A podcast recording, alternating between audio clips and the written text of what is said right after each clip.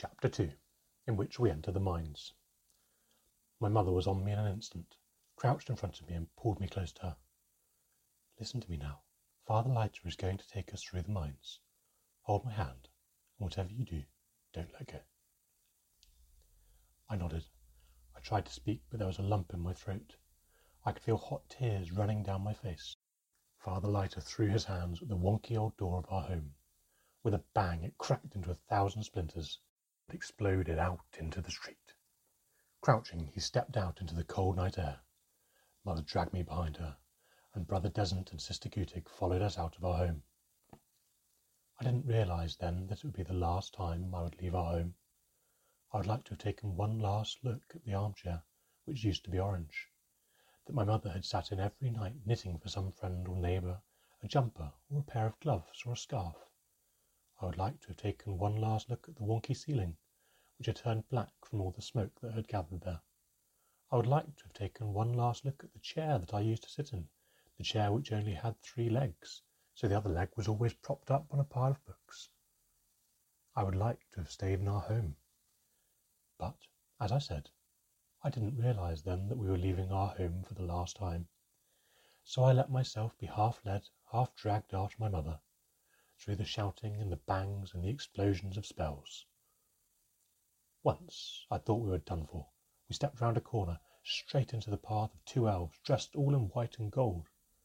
But before they had a chance to throw a spell at us, their attention was caught by a gang of goblins across the street, all heaving huge cobblestones from the roads and hurling them at the pair of elves.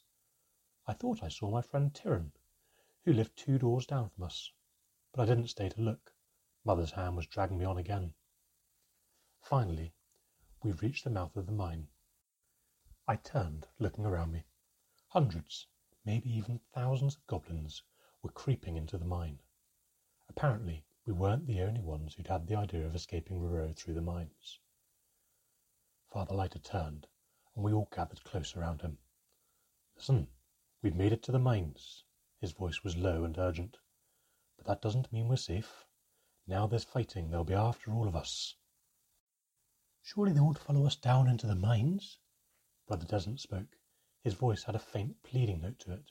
They fear the mines. He paused, then added in a desperate voice, Don't they? They do, Sister Gutig said quietly.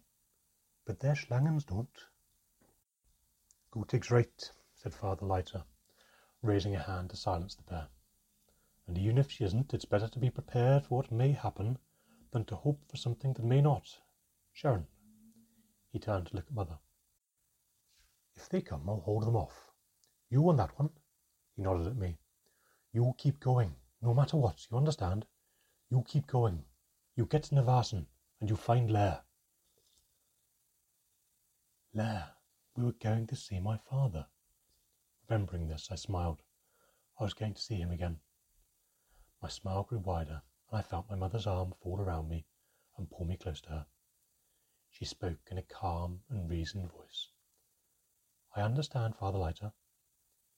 With my mother's arm around me, I felt safe. For the first time since we left the house, I felt safe, just for a moment. Doesn't? Gutig? Father Leiter's voice had hardened now. If you can, you go with them. But if needs be, you do whatever it takes to keep them going. They both nodded. Whatever it takes, Father Leiter repeated. You hear me? Whatever it takes. With that, he turned and joined the procession of goblins heading into the mine. Mother followed, dragging me behind her.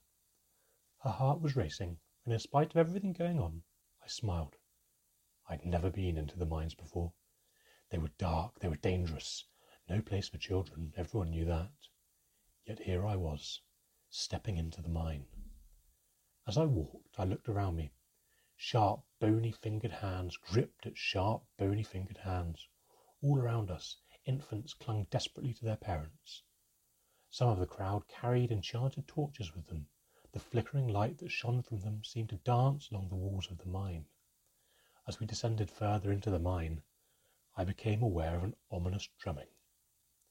Ba-bum, ba-bum, ba-bum, went the drumming.